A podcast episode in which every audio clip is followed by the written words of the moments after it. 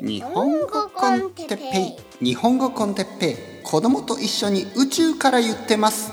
日本語コンテッペイの時間です。皆さん元気ですか、えー、今日は理想と現実そして妥協について。はいはいはい皆さん元気ですか？日本語コンテッペイの時間ですね。えー、っとねあの話をしますよ。話をいつものようにね。で話をする時に例えばこういう人がいます。えー、現実的な視野しかない人現実的な意見しか言わない人まあもしね 僕が現実的なこと現実的なあの考え方だけを話してたら日本語コンテッペイはまあもうすでに終わってますよね。もしくはもう全然始まってないですよ。現実的な意見っていうのはもうあの膨らみようがないんですよね。あの全然進まないんですよ。ほとんど全てのことがまあでもしょうがないですよねとか、えー、まあそんなこと言っても意味ないですけどねとか まあ結局人間は、えー、生きて死ぬだけですからねとかまあ現実的な考え方だとそうなってしまうんですよね。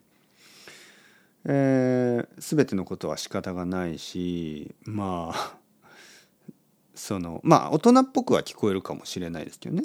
大人大人っぽい意見にね、えー、例えばなんか「あ暑い暑い暑い暑いですね」とか「あ寒い寒い寒い」とか言って「えそんなこと言っても意味ないでしょう」ね「暑いのは普通ですよ夏だから」とか「冬は寒いのは普通でしょ。なんかコート着てください」とか。もうそれで終わってしまいますよね。だけどやっぱりこうまあ話を膨らませると言いますね。大きくするね。膨らませるためにはあえてねあえてちょっとこうまあ想像の話とかあえてちょっとまあ変なあのこだわり、ね、あの変な想像まあそういうことをそういうスパイスたちを使って、えー、話を膨らませる。まあ、ベーキングソーダ。あのいろいろな想像想像というベーキングソーダを入れてそのパンを膨らませるわけですよ。もこもこもこもこ大きくね。膨らま膨らませすぎてなんか変な味になってしまうことも多いですけど。まああの何も言わないとそのそのいわゆる理想的なこととかを言わなければまあ現実の話っていうのはまあ結局そうですよね。で終わってしまうんですよね。よくここであの簡単なねこうまあ問題こう社会の問題とかも少し話すけどまあはっきり言ってそんなこと言っても意味がないし現実的にね考えすぎればまあもう何も話すことはなくなってしまう。何も話すことはありません、ね、はい日本コンテッペイは始まりもしないし終わりもしないしもう何もないんです。人生と同じ全ては。何もないんですよね、はい、生きて働いて、えー、死ぬだけみたいになってしまう。皆さんの周りにも超現実的な意見しか言わない人たくさんいないですか？うん。なんかこうイメージのお父さんとかそういう感じじゃないですか？ね。おじさんとかね。なんとなく男の年を取った男の人のイメージがありますよね。現実的なことしか言わないっていうね。例えば皆さんがもしそのちょっとこう想像の話ですよね。若いカップルが「えー、どんな家が欲しい？あそこに住んでみたい」みたいな話をしてたらそういうお父さんとかおじさんみたいな人が「いやそんなん無理だろお前給料いくらだ？それでローンを組んで、えー、金利がいくらで？えー、その あのいくらで返すで絶対無理だみたいな。でいやでもそれこれはまあ想像の話だからお父さんみたいに「いやそんなのは時間の無駄だ。ちゃんと現実的に考えなさい」みたいなね。まあ、あの高校生の時とかに「あ僕はヘアドレッサーになりたい美容師になりたい」とか言うとね。まあお父さんやお母さんは「あなたそれで給料がいくらもらえるの？それでどうやって生活するの？子供は何人欲しいの？子供は大学に行くの？みたいなねちょちょちょっと待ってくださいちょちょちょっと待ってくださいあのそういう考え方でだけで生きていくとあの楽しくないですよね。でまあ僕の周りの大人たちもそういう人が多かったですよね。あの子供たちにはいつも公務員になりなさい。公務員シビルサバン。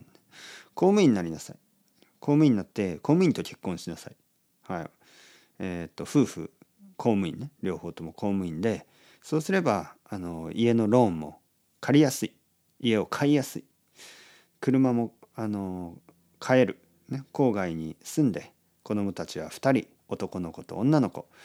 そして、えー、2人とも大学に行く、ね、そして2人ともまた公務員になる。それで、えー、素晴らしい人生、ね、本当ですか？本当にそれは素晴らしい人生と言い切れますか？はい、もちろんそれで素晴らしい人生もいるでしょう、ね、そういう人たちもいるけどその素晴らしさっていうのはそういうことかな。ね、あのちょっとでもあの夢を見たりちょっとでもそのなんか目標自分で考えた目標とか自分でなりたい人になりたいとかやっぱそれそれが幸せなんじゃないの？と思うわけですよね。もちろん公務員になりたい。そういう子供がいるんだったら、まあ、それで十分ですけど僕は正直言ってちょっと悲しいですよね。僕の子供今8歳。もし僕の子供が大きくなったら公務員になりたいです。なぜかというと安定した給料があってローンを組みやすくて家を買える、えー、なんかそんなこと言い出したらちょっと教育が間違ってるんじゃないの？と思うわけですよね。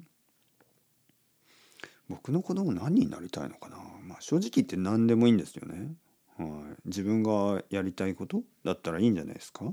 大学行きたくない？まあいいんじゃないですか、まあ、正直言ってね大学は行った方がいいとしか言えないですけどね。なんか後で行こうとすると結構大変なんでとりあえずあの行った方がいいとは思うんですけどまあそれもあんまりこう、うんまあ、僕のことじゃないですからね。子供は子供の子供の考えでただやっぱり親だから親としてのね意見もありますからね。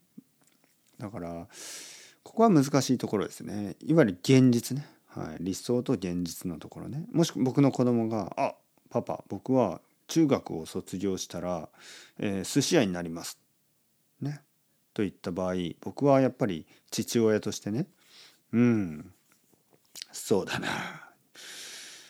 中学を卒業して寿司屋に行くっていうことは高校生で高校で学ぶことをお前は全く学ばないということだな。じゃあちょっと高校で何を勉強するのかちょっと調べてみよう。そう言って本当にこれを勉強しなくてもいいのかな、ね、そういうことを考えてみたりとかね。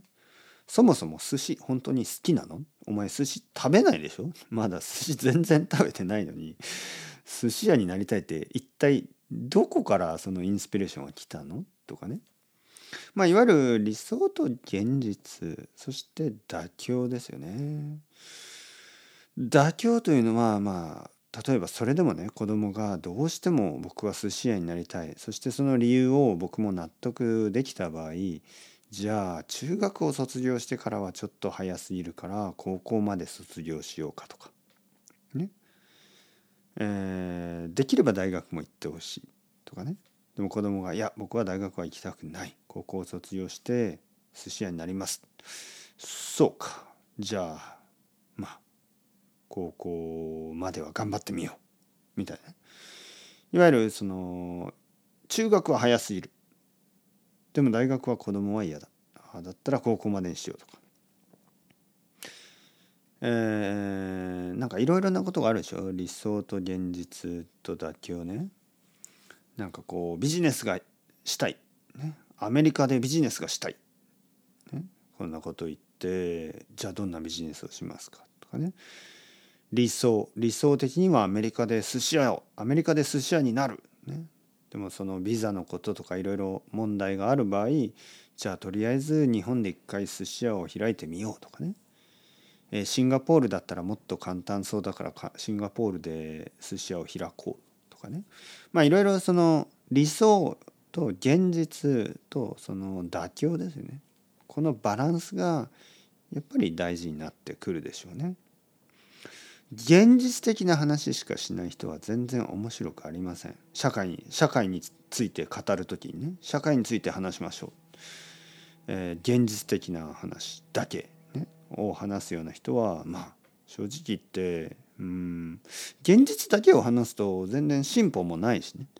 このもっと良くなるっていうことは全くないでしょう。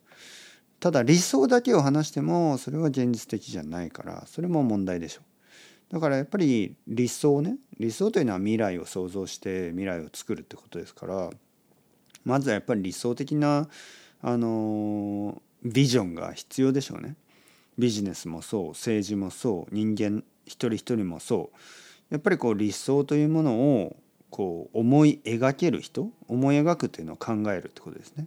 理想というものを思い描ける人ビジョンがある人これはとても大事でしょうね。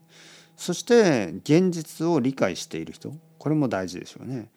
理想を描いてしかし現実もちゃんと理解してでその間どこに妥協しどこを妥協しないか、ね、妥協する部分と妥協しない部分そういうのをこうすり合わせながらねすり合わせると言いますねこうこういう感じね理想と現実をこうこするようなすり合わせをしながら着地点を探す。今日はなかなかいいボキャブラリーが多いね。理想そして現実このすり合わせをしながらどの辺に着地しようか。そこをちゃんと探すことができる。そしてそれはやっぱり長い、えー、期間ですね、まあ、長い時間を同時に考えなければいけない。例えば今の段階ではここが妥協点だろう。ただ10年後はここにいるべきだ、ね、やっぱりちょっと理想的な場所。ただ現実的にあのー、それはありえるかありえないか可能なのか不可能なのか。